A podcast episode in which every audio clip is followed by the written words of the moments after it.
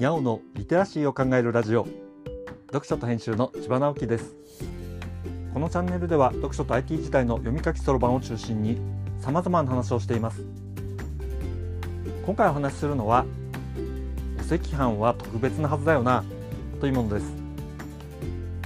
金曜日は食の話をしています。バレンタインデーが終わりましたね。チョコレートは渡しましたか？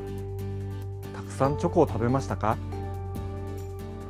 僕はかみさんが自分で選んでいいよと言ってくれた名前が覚えられないショコラティエさんのショコラと長女が買ってくれたチョコレートの他にありがたいことに職場の同僚からもチョコレートをいいていろんなチョコレートを食べることができました。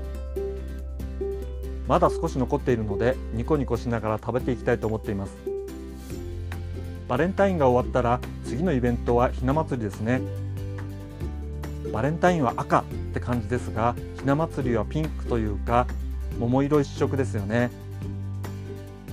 お店はバレンタインの前からひな祭りもじわじわと立ち上がっていて赤とピンクの売り場を行ったり来たりして何か可愛くて美味しそうなものはないかなと見たりしていました。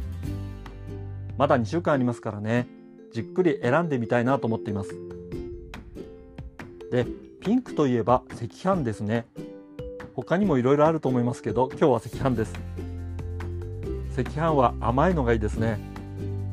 甘いって思いましたか？思った方は北海道生まれではありませんね。これどうも北海道の赤飯あるあるなのですね。甘いというのは甘い甘納豆を入れるからです。甘い赤飯はご飯というよりスイーツに近いかも。でそこに真っ赤な紅生姜が乗っていて乗っていたところの赤飯が赤くなったりしていてね。その上にごま塩をそれなりにかけて食べるのですね。これ甘くてしょっぱいのでどんどん食べられちゃうんです。恐ろしいことに。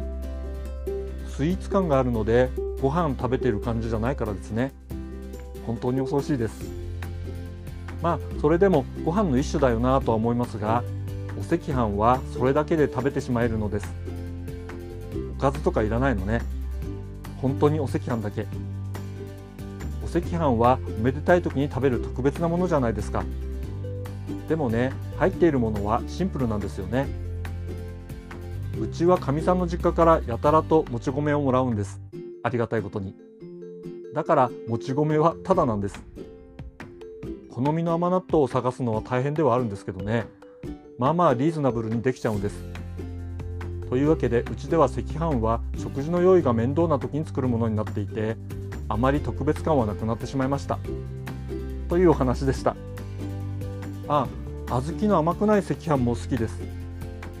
この2つがあれば赤飯を置かずに赤飯が食べられて幸せですね。今回はお赤飯は特別なはずだよなという話をしました。今日はここまで。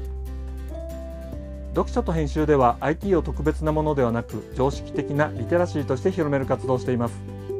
ストア化で IT リテラシーの基礎を学べるオンライン講座をやっています。詳しい内容については概要欄のリンクから見に行くことができます。コメントは LISTEN で。文字で読みたい方はノートをどうぞ。どちらも概要欄にリンクがありますのでフォローいただけると嬉しいです。今日もワクワクする日でありますように。千葉直樹でした。ではまた。